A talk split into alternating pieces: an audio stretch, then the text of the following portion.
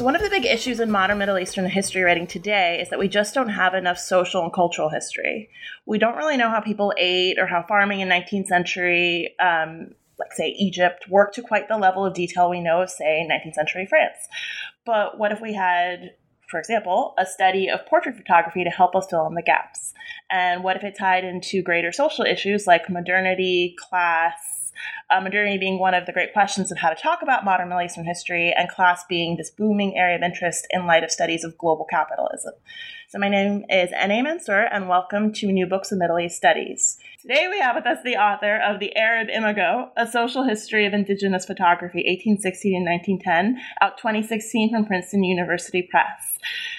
we have Professor Stephen Sheehi, who is the Sultan Qaboos bin Said Chair of Middle East Studies and the Director of the Program of Asian and Middle Eastern Studies at the College of William and Mary. He is Professor of Arabic Studies as well and holds a joint appointment in AMES and the Arabic Program uh, in the Modern Language Department. He did his doctorate at Michigan, and his work largely examines cultural, intellectual, art history, and the political economy of the late Ottoman Empire and the Arab Renaissance, or Al-Nahda al-Arabiya.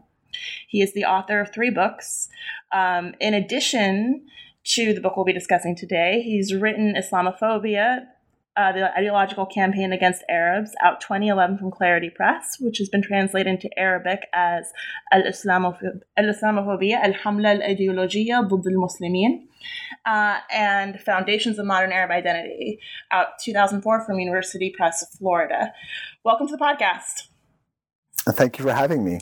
So, we always start off with a bit of a biographical question. What is your intellectual biography? How did you come to the study of the Middle East? Um, well, uh, I guess like um, many other Arab Americans, I came to this, to the, to the study of the Middle East through, um, you know, uh, political imperative and uh, cultural context. Right. Uh, I grew up in uh, in the United States, and particularly in the 1980s. And, um, you know, a lot of things were happening in Lebanon, and, you know, uh, Arab Americans like myself were sort of sitting at home in, in New Jersey and watching it. Uh, these things transpire in the Middle East, and um, I just intuitively kind of knew that these uh, that there was a disjuncture between sort of discourses that you get via the media at that time, excuse me, and um, um, you know what might more be going on there um, was apparent, and it was you know it's you know I'm also racialized you know racialized Arab American, um, not being white helps you know not fit in and form identifications with the Middle East. So you know I um, I went to Temple University. I was a, sort of an uh, anthropology Mediterranean studies uh, major, and I kind of came to a point in my life where I had a choice to follow sort of one of my true loves, which was you know like archaeology of the Mediterranean and you know all things Italian and stuff like that. uh, a romantic, you know, life of uh, coolness, um, or you know, jumping uh, uh, headfirst into something that was um, emotionally and, and you know personally important to me politically. Um, so that's kind of what started the journey. So, a lot of your work has engaged with intellectual history, your previous work, previous to this book, um, but this is a very different book. It's about visual culture, and I think that's very refreshing to again to see in Middle Eastern history. We don't quite have the level of depth in visual studies that we have in, say, just to use your example, Italian studies. So, what was the genesis of this book? You know, I think this current book, in in many ways, um, started even with you know my my dissertation, which was on um, in some regards, a, a, separate topic, even though they share the Nahda. Um, so I think it. Uh, I have to say that I'm slightly fascinated by the banal and the mundane and the boring. So my first um, you know my first book and my dissertation really um, focused on you know many of these puerile commentaries and short stories and novels or proto novels written in the 19th century that are seen as you know pulp fiction and schlock. And um, that sort of uh, banality, uh, the politics of that banality, the, the, the, what that banality reproduces and produces. Um, kind of has always informed much of my work. So I think the portrait is a, a, kind of a logical extension, sort of a visual extension of that. So the portrait, in many ways, is sort of the, uh, I think, um, an analog to writing practices also of the Nahda. So I think that's the, its very earliest genesis. And I was always interested in visual culture, even though I wasn't doing it uh, officially in the 1990s, and largely because I think um, the other work really wasn't done. Right, the archival work wasn't done. I felt I feel that you know my first my first book had to be written before the Arab Imago, before the visual stuff, you know, the, the sort of the, these other sort of ferreting out these discourses and these sorts of epistemological sort of um, roots um, had to be defined before I went to something uh, a little more immediate that uh, which is photography. No, I really appreciate what you said about the banal, mostly because I think what we forget with the Nahda, sort of this this Arabic renaissance of thought, I think the immediate impulse is to assume that oh well it's all about these great ideas, these really big ideas. But I often think that the ideas that change society the most are the ones that we enact in everyday life, and they have the essence of being banal to some extent. Um, but what I also really like about the way you use the word banal, uh, both in what you just said, but also in the book, is that allows us to think about just how photographs, and perhaps before this age, are just things you sort of have around the house. Um, so photography is both a visual medium, but it's also a very physical medium, especially when we, again, like we when we think about how photographs are handled. So how do you write about photographs? What was sort of the big shift from writing about ideas and writing about short stories um, to writing about photographs? Yeah, that's a great question because you know uh, I think, um, and this slightly has to do with your earlier question, but um, and it sounds kind of pejorative, so I shouldn't say it. But you know, in the 1990s, you know, everyone in Comp Lit was sort of doing. Um, everyone discovered film studies, right? Every schmuck who has a PhD in Comp Lit was going to write an article on some Arab film, right? And um, and I love film, and I love our film. I just felt that that accessibility and that sort of um, immediacy um, missed something, right? And I think that when I started to write about photography, I realized that we have to write also about the photograph right? So rather than only the discourses around it, the discourses around film, what this film is sort of producing, what it sort of recalls. But there's also, and this is not to celebrate or over fetishize formalism, but you have to, you're really talking about a text that is really this extremely multi layered, intertextual um, material object so you kind of have to foreground that. And that's always hard. That was always hard like when i'm writing like to sort of you go riff off and you know you can go down the muqtataf trail or something but then realize oh my god i actually still have to be talking about images. Um, so that's that to me that's the challenge of writing about um, photography uh, is rooting yourself in the photograph itself. Um, that's the difference so, what did source work look like for this project? Sort of, where did you get? I mean, it's. I think I should probably describe the book first. Actually, it's this. It doesn't look like a typical academic book. It's this. It's designed like an art book. It has these beautiful images set in, which I can imagine cost your publisher a lot of money. Um, but yeah, it's gorgeous. Um, but what what did the source work look like for this? How did you find the photographs that you used in the text? Um, what additional primary sources did you use to supplement the book? Well, that's always, I mean, to slightly, I, I, don't know if this is answering the question, but, or, or, retooling the question, but really the challenge always in, to me, in, um, excavating material culture, um, and social practices of the turn of the century, our world is, you know, what sources do we have, right? And when you have a country like Lebanon that basically went up in flames, um, when you have Palestine where much of it went up in flames and the other half was stolen and archives were stolen. And, and, how do you talk about quotidian practices and and sort of you know and objects uh, when there are no or when there are less accessible what we can call archival sources or archival sort of wells to, to dip in so and I, this is kind of how I, I, say that you know my first book is always um, gave me experience in excavating you know the journals of the time which you know as you well know write, write about everything um, and just trying to grab whatever possible source that I can get on that I get my hands on, whether it's autobiography, whether it is fiction, whether it is poetry, whether it is you know travel logs um, or uh, you know advertisements, um, because those.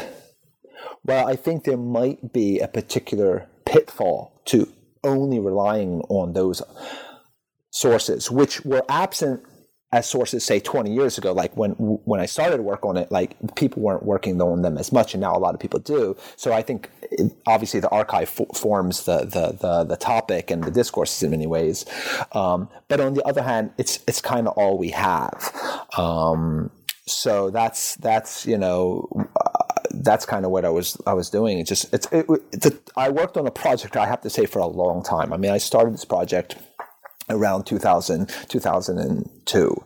Um, and so just, you know, any, any possible piece of written material that I could get a hold of in addition to the, um, the, the photographs. And then on a uh, not secondary nature, but on a parallel process, is that the, the images themselves are, are texts. Um, the images have writing on them. The images have physical scars on them. Um, the images can tell you where they might have been, where they might have come from, but quite often they don't. No, this is actually, I think, a great part of a great leap forward in the study of the Middle East. Is we're starting to think of other things as texts. Um, when we come from a study that has been so grounded in text and intellectual history for so long, for a variety of reasons, um, so the fact that people are starting to read images and textiles and um, the environment as text is, is absolutely phenomenal, and your book will add to that. Um, another thing that the book is sort of in the midst of is that we're also sort of in this great renaissance of um, discussions of class in Arabic speaking societies. Um, and your book, I think, is very much a part of it. You talk a lot about sociability and how images and, and formalism, which you had mentioned previously, um, sort of shape portrait photography. So, so what sort of, I mean, how does, what themes of different forms of sociability and formalism are enacted in portrait photography? So, you know, again, uh, you know, if we look at, I think a good place to start is to understand the critiques and the, the previous discussions of of class and class subjects, right? And there's this sort of cliche debate that previously was happening between certain uh, academics who I won't really, I mean, they're sort of old timers now, and out of respect, I won't name them, but, um, you know, about you know whether there is a, a classed subject, whether there is an Arab middle class in at the turn of the century, whether there is a bourgeoisie, etc. Um, so for me, um, and, and, and, and just just to continue that thought, the, the photograph was used, the portrait was used by many of these folks to either say, look, people look like bourgeoisie, so they would dress and they would do this, or these are the opposite, rare exceptions, self selecting data of people who can and would, but of course there are you know tens of thousands of other folks who aren't doing it. So the middle class is only very small. And for me that whole that whole discussion um, is unfruitful. It's it doesn't speak to really what I would call the force of social formations, and that are things like what is it like identifications, identifications with class ideals, uh, which are the are the sort of the engine for the ideological engine for how economic reproduction happens, right? Um, if you don't identify with capitalism, it's not going to happen. It will be revolution, or it's just you're just going to have obstinate you know workers. So how do we? And that to me, the photograph facilitates and, and expresses and enacts um, at one level these desires, these sort of identifications. Um, so that that's the theoretical sort of premise to to sociability, right? That that that is the first material and, and, and social act that you have to to identify with a with a class a class position, and then you actually get the material object of the a photograph itself, and then that it becomes currency in its own self, right? And, and how it's displayed, how it's circulated, people pass it around, people write notes on it. People put it in, you know, hang it on the wall. As you well know from the so you know journals, there's discussion about how to make frames for it. How so it, it then plays into a, a series of other social practices that also have to do with the identifications of what it means to be a certain classed subject. Does that make sense? Absolutely. Actually, um, because we're getting more into that aspect of physical, but also you've mentioned banality so many times, and I think this is something worthy of celebrating. Um, sort of what aspects of banality and formalism sort of combine in portraiture or portrait photography? What aspects of banality and so that, so, formalism. formalism? Well, I mean, I think um, what what fascinates me um, is the fact that when you look at it um, photographs how much they are repetitive right? And they, they they repeat the same image in many ways. And um, two quick vignettes is one is i have a, a, a friend who's a now very well known um, visual artist. And when I was starting this project, um, he was just like, you know, get used to looking at 10,000 of the same images, um, kind of like trying to shore me up and prepare me to what research is going to look like. And then the other hand is the first time I was giving this talk, uh, one of my talks on photography in a sort of a, a secular room with it, that is not only Middle Eastern studies people, but people from all over in many dif- disciplines. And two or three folks came to me and said wow i'm just really sh- shocked about how my these portraits look just like my uncle from kansas right? Um, so that's what fascinated me much uh, uh, uh, you know is that you have this sort of formalistic sort of flattening right? This sort of um, um, uh, standardization. And but the standardization still has to hold force. Like why do people do it? What is it communicating? You know um, where does it get value? How does this this standard currency have value? So I, that's I don't know if this is answering the question, but so that's that's one thing, and I think then people I think people tend to fetishize like, uh, how people dress to sort of distinguish between the images, but I think um, and they tend to again read them like, oh my God, the eyes are looking at the camera, therefore they have agency and or not. And I don't, I mean, that's nice. I think, you know, 30 years ago when, when you're doing, dealing with postcards, you know, but I think the point for me is that what is it that got, what is it that makes it natural that everyone's standing, looking and, and acting in the same way?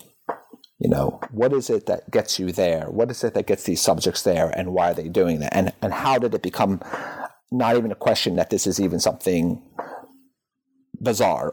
you know what I mean?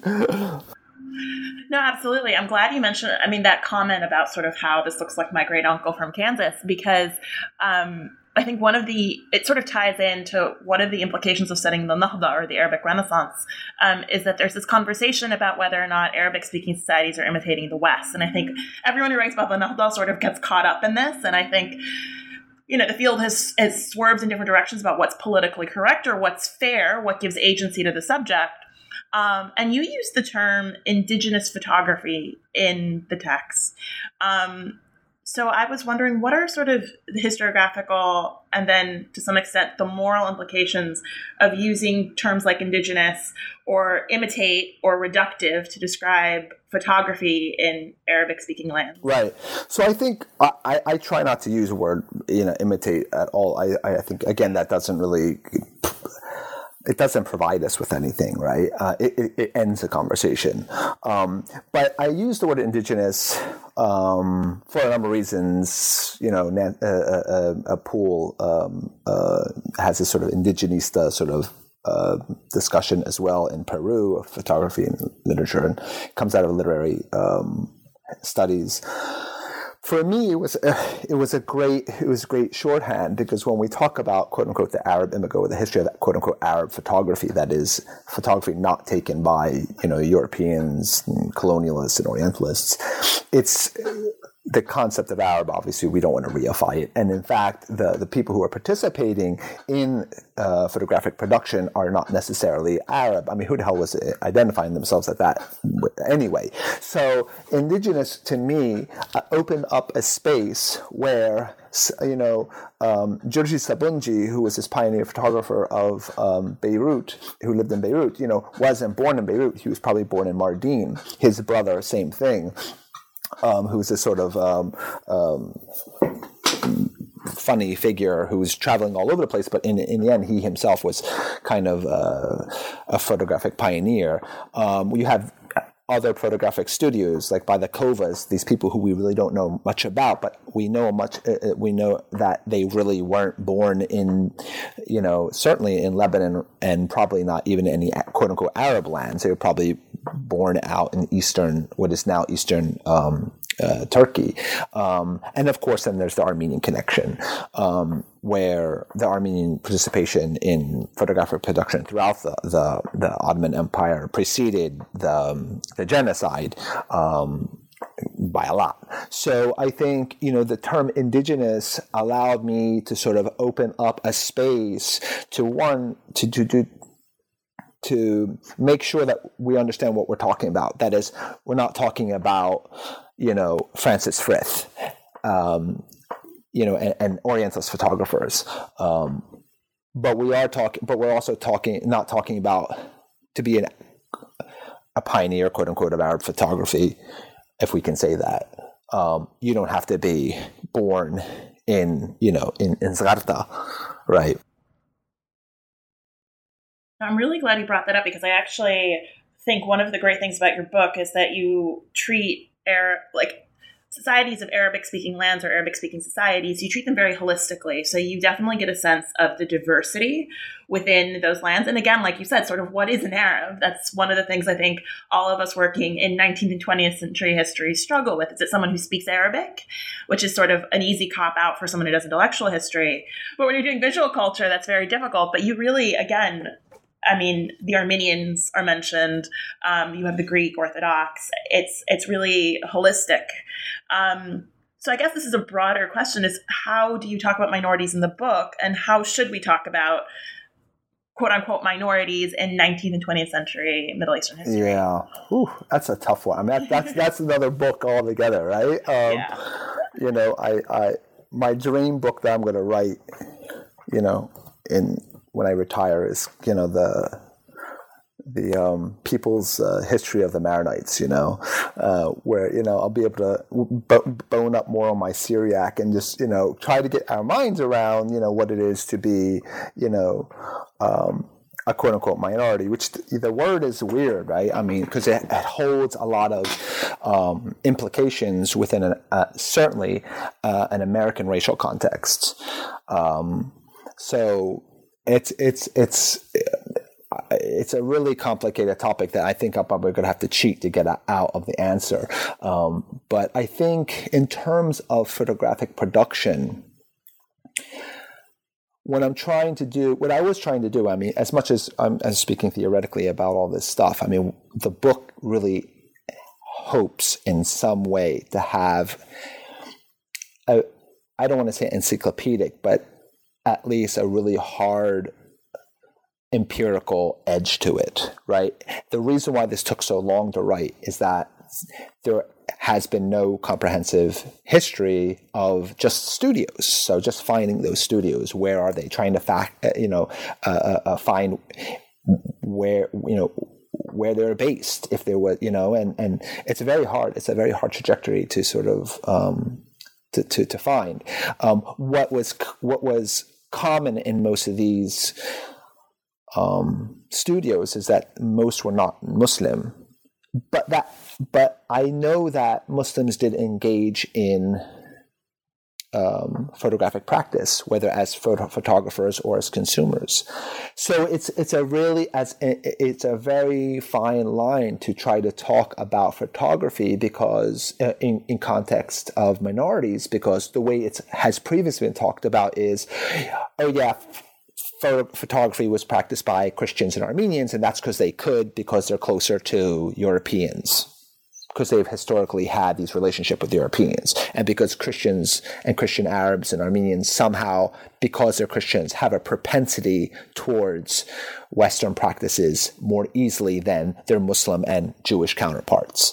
Um, and that's a real problem for me. You know what I mean? Um, because even though I can't necessarily track the number of Muslim-owned uh, studios before 1920 as easily, that doesn't necessarily mean, by all means, that Muslims weren't a large, largely um, participated in photographic practices. Does that kind of I, I, guess what I'm trying to do is explain the the challenge more than give you an answer.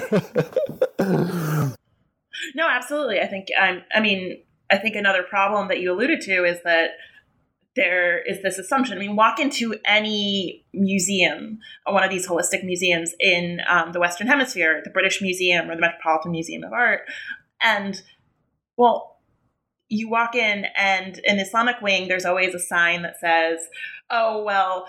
The Arabs or the Muslims, they don't like visual culture because of this and this stipulation in Islamic law. Thus, they like calligraphy and geometric shapes. And I'm just like, um, no, there are many. I mean, any art historian can tell you of just sort of all of the, in addition to the wonderful calligraphy and uh, all the plays with geometry, there are wonderful images of human fig humanesque humanoid figures and figurative animals. right figurative so, representations and I think, but this is the problem, right? I mean, I think at one level, what we don't want to do is underplay the actual fact, the historical fact, and the social fact that minorities did find photography a place where they could eke out a living, and they could find, and and I think that, for example, and I haven't, I can't really speak too much of Armenian photography because I really don't have that the language skills, which I certainly wish I did because I know there's a lot of information and a lot of resources. Unlike the, the Armenians actually have tons of stuff on this, but you just have to read Armenian which I don't. But for example, I think Armenianness plays into. Um, it's not irrelevant that the Armenians practiced photography and ended up actually being a very very well represented in photography. And part of that is that their minority status created communities in which they could do that right? Um, so i don't want to make it irrelevant that minorities that minorities were overrepresented in photogra- photographic production.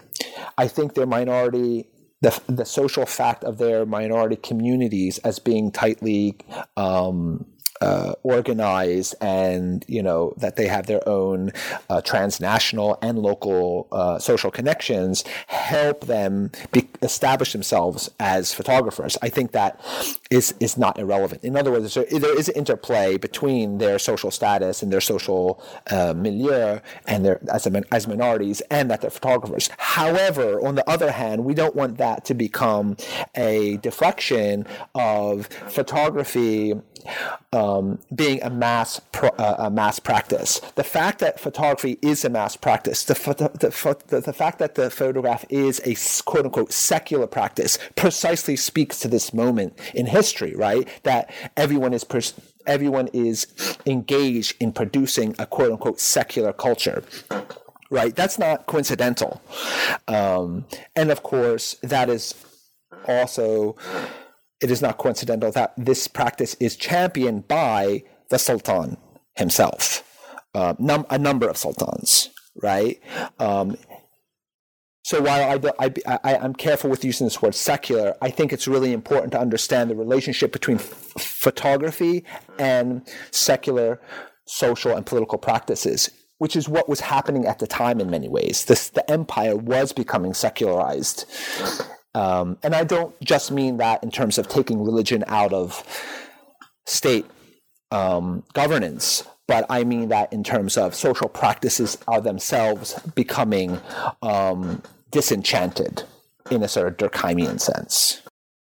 I'm glad you sort of brought us up to the empire level because that's going to be my next question. Is that I think part of the book's argument is to orient two intellectual and cultural movements vis-a-vis one another. So one of them being, of course, the much aforementioned Nahda, the Arabic um, intellectual renaissance, and then also Ottomanism, which has many different connotations and definitions. Um, so, sort of, how did you see the relationship between the Nahda and Ottomanism or Osman Muluk? I think you know, obviously, uh, um, what if I can call it Nahda studies, what Nahda studies of the past 20 years has kind of done, and this can be in literary um, studies or in historical studies, is that previously the Nahda is seen as a effectively the quote unquote roots of Arab nationalism, and Arab nationalism is exclusivist, and therefore um, in antagonism with Ottomanism, because Ottomanism, therefore, within that sort of you know nationalist sort of paradigm, is also seen as proto-Turkism, uh, Turkism, right, or Turkish nationalism. And what Nahda Studies has kind of done is quite the contrary.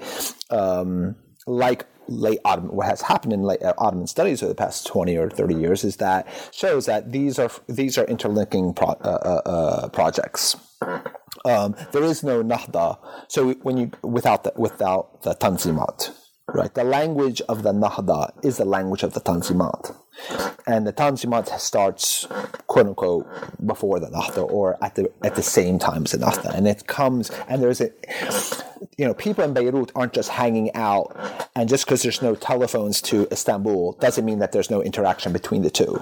Um, anybody who knows any, inter, you know, any sort of political history realizes that the, the social, educational, military, uh, you know, and, and, political interaction between Istanbul, what was happening in Istanbul, and what's happening in the Arab provinces. So the Nahda is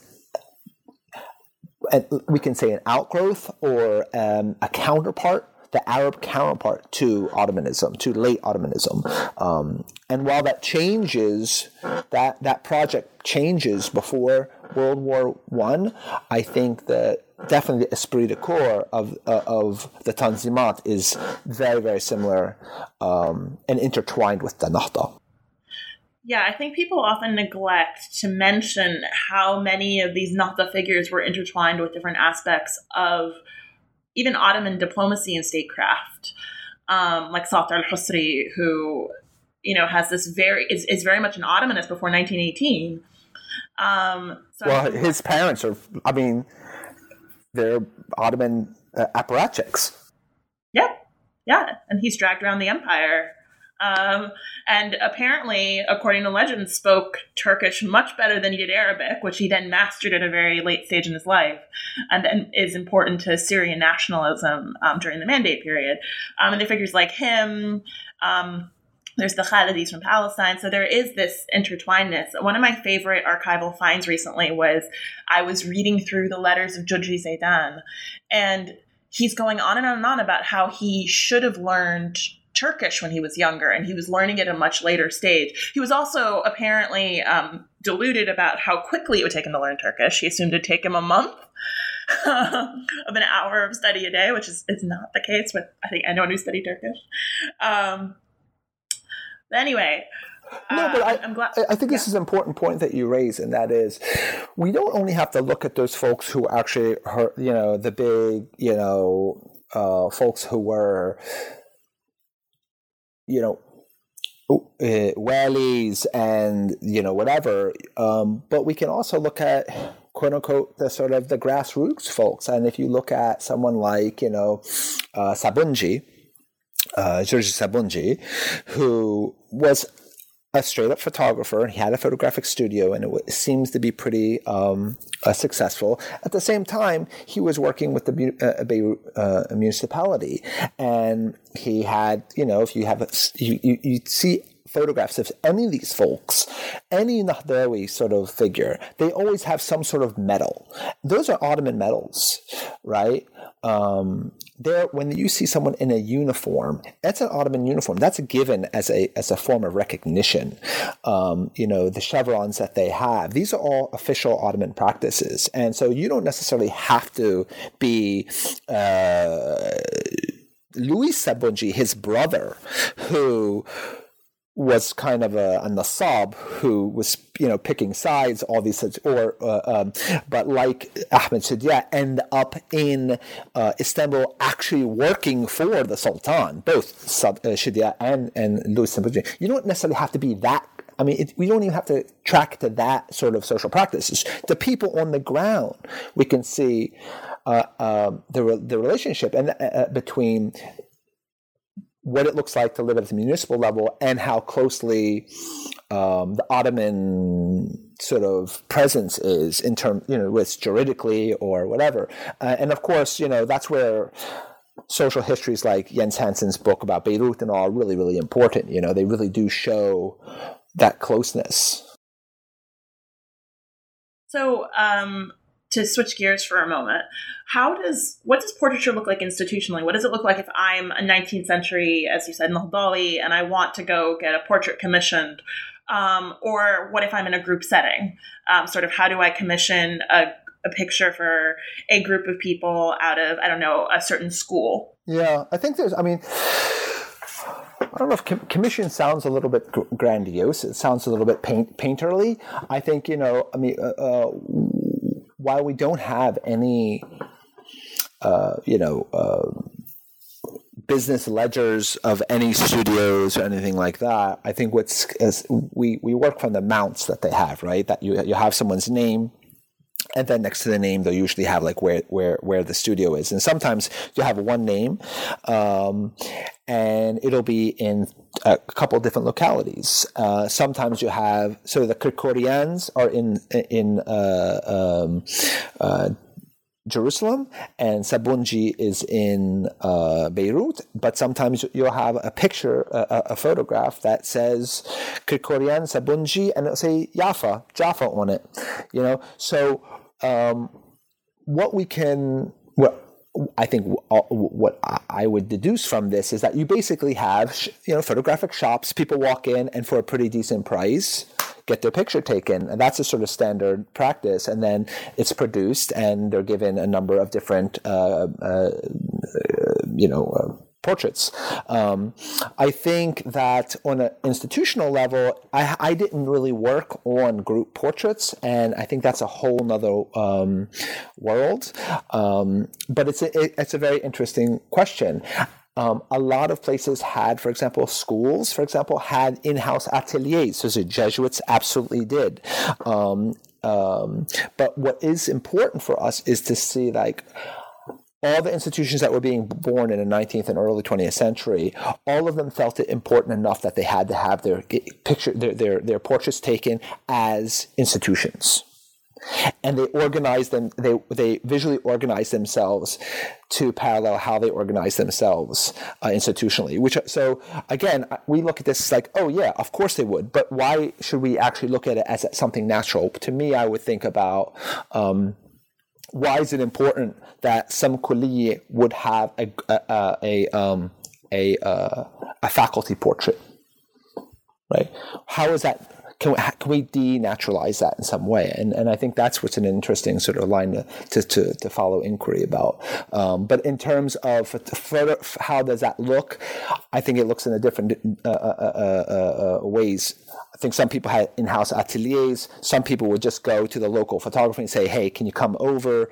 Um, um, but I, again, I think I'm kind of more fascinated personally about how that actually happens so seamlessly and naturally, and kind of even though it, we should think about maybe denaturalizing that. Um, so, one thing I enjoyed about the book was how you engage with all of these different theoretical frameworks. And we've alluded to many of them um, already in this interview over the course of it. Uh, we've broken down quite a few of those. But in particular, what I think is really interesting is that you um, allude to and take inspiration from the subaltern school. Um, so, how applicable did you find that the subaltern school and its theoretical frameworks? How applicable do you find it to Middle Eastern studies and to the visuals uh, culture of uh, Middle Eastern history in particular? Um, I um, I don't.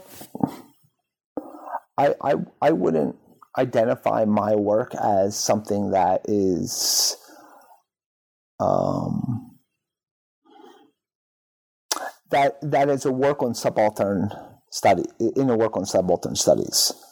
Um, this is not to say that subaltern theorists don't inform me in some way, um, uh, and certainly Gramsci does inform me, and I think Gramsci is um, uh, someone that oh, demands us to be uh, uh, uh, to reread. Um, but I think subaltern studies is a, it's very complicated, and I think it's also being it's also misused in many ways. But I will say, in as much uh, as my own work, I don't think it's necessarily about the subaltern. And the subaltern, I, I do. Uh, um, I think it, my work sometimes might um, give a chapeau bas to subaltern studies in as much as how we want to use the image as a historical text and what does the photograph actually tell us. And the te- and this is where I think through an, uh, the, the the the photograph as multi-layered. And at one level it enacts certain discourses um, but on the other layer that it, there's a latent context to the image itself. And that latent context is that which is unrepresentable, the th- things that have been pushed out. Uh, and in that regard, it's the subaltern. It, it, has a sort of a nod to subaltern studies because the nod to subaltern studies is not just about working class. That's not necessarily what this subaltern studies is about trying to how trying to find ways of represent those people who are locked out of representation kulliyan. You follow what I'm saying? So I wouldn't necessarily identify my work as within subaltern studies, although I certainly do appreciate, you know, those foundational works in it. Now, and you're very nuanced about that in the book, sort of referring back to it and then sort of taking what you, referring back to the theories in whole and then taking what you can from it um, and saying where it's applicable and where it's not.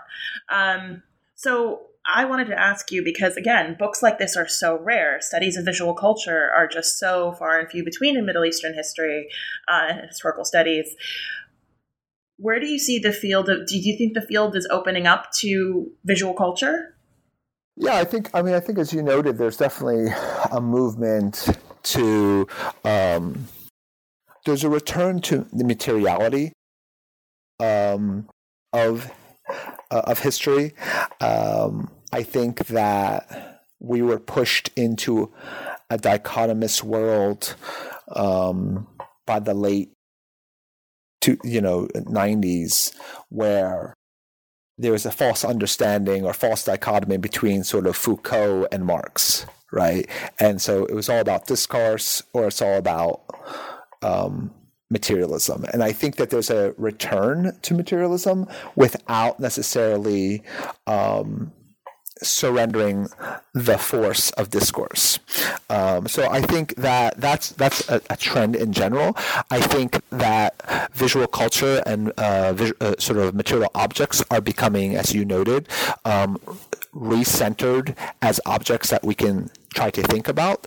Um, and this comes out of a lot of you know theoretical stuff that's going on and you know Latour and all these and Rancière and all these sorts of folks um, where objects have living histories um, so I think I think there is a lot. I def in, in, in, photography studies, there's definitely a renaissance or a, a, a renewed interest in it in a critical way too.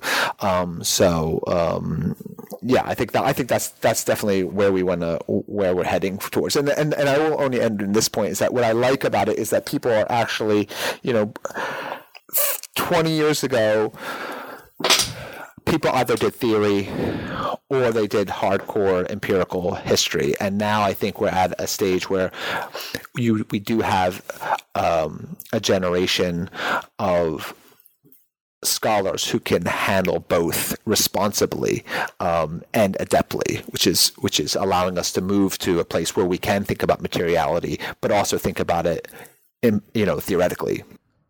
Yeah, and I think a lot of this has been informed by the fact that we're in a bit of an ar- well, not a bit of we're in a full blown archives crisis right now, which is of course very very very secondary to what's going on in the Middle East currently. I think sort of the concerns of historians in preserving history is little compared to the fact that there are these mass human tragedies going on.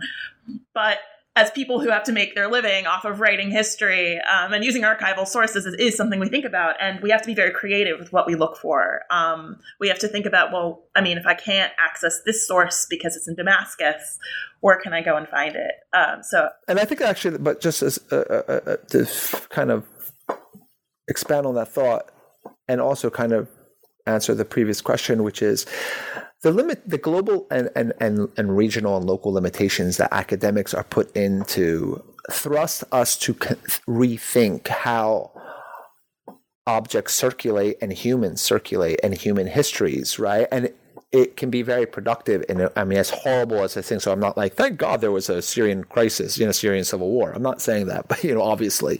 But i'm saying it's it's those those are not two separate um, the predicament of the uh, of academics and how they're dealing with that is not necessarily separate from um, the material conditions that force them to, to find new ways to think about things. Um, and so, for example, it's forcing us to, for example, think about things like afterlives. Right. So, in other words, you think about the the nahda, uh, you think about images, for example, think about portraits. Okay, uh, when we look at a portrait from the 19th century, that had a particular currency determined by the market, determined by the, the, the uh, of exchange that it was uh, it was being exchanged in, right? But that image now also has a different sort of currency. The image itself has taken on a number of different afterlives, which are themselves imbricated with the history, the history of that image, and the history of that representation. But on the other hand, with the current moment. So I think actually the crises that we have now going on in the Middle East and how academics have to do historical work are not necessarily um, uh, they don't sit side by side, but they're interlinked about the new methodologies that we have to think about to get at certain historical questions. Yeah, and we've talked a lot about agency, and I think repurposing sources and thinking again, like you said, about how things get to different places um, or reconsidering different historical cases will hopefully allow us to give further agency to our historical subjects. Um, that's always the hope. yeah. So, anyway, thank you so much for this interview. My pleasure. phenomenal and gorgeous, and I hope that people uh, appreciate it for what it's adding to the field. That's very kind of you. Thank you. So, to close the interview, we always sort of ask what are you working on currently? Can you give us any teasers? Uh, I'm working on um, two or three projects. One, I'm finishing a book with uh, Salim Tamari and Isam Nassar that's going to be published by the University of California Press, and it's about the um, uh, photographic albums of Wasif Jawhariya. Um, and so that's that's becoming we're we're finishing that right now. Um, and Beshara, that's going to be appearing in Beshara Doumani's uh, Palestine, New, New, Directions for Palestinian Studies uh, series. Um, I'm also um, working on a larger sort of an extension uh, of, of this project on photography called Decolonizing Photography, which is trying to search for a methodology of how we can approach uh, image production um, in uh, in our context in the Middle East, but um, in the sort of colonized context. So, um, and then, and also, I uh, uh, with my wife, I am co-writing a book called um, Psychoanalysis Under Occupation, uh, where we look at um, sort of both the psychoanalytic effects of occupation, but also really practices by which uh, Palestinians um, have instituted um, to um, stave off what we call psycho, sort of psychoanalytic or psych, uh, psychological sort of intrusion. In other words, kind of how do you stay sane under occupation?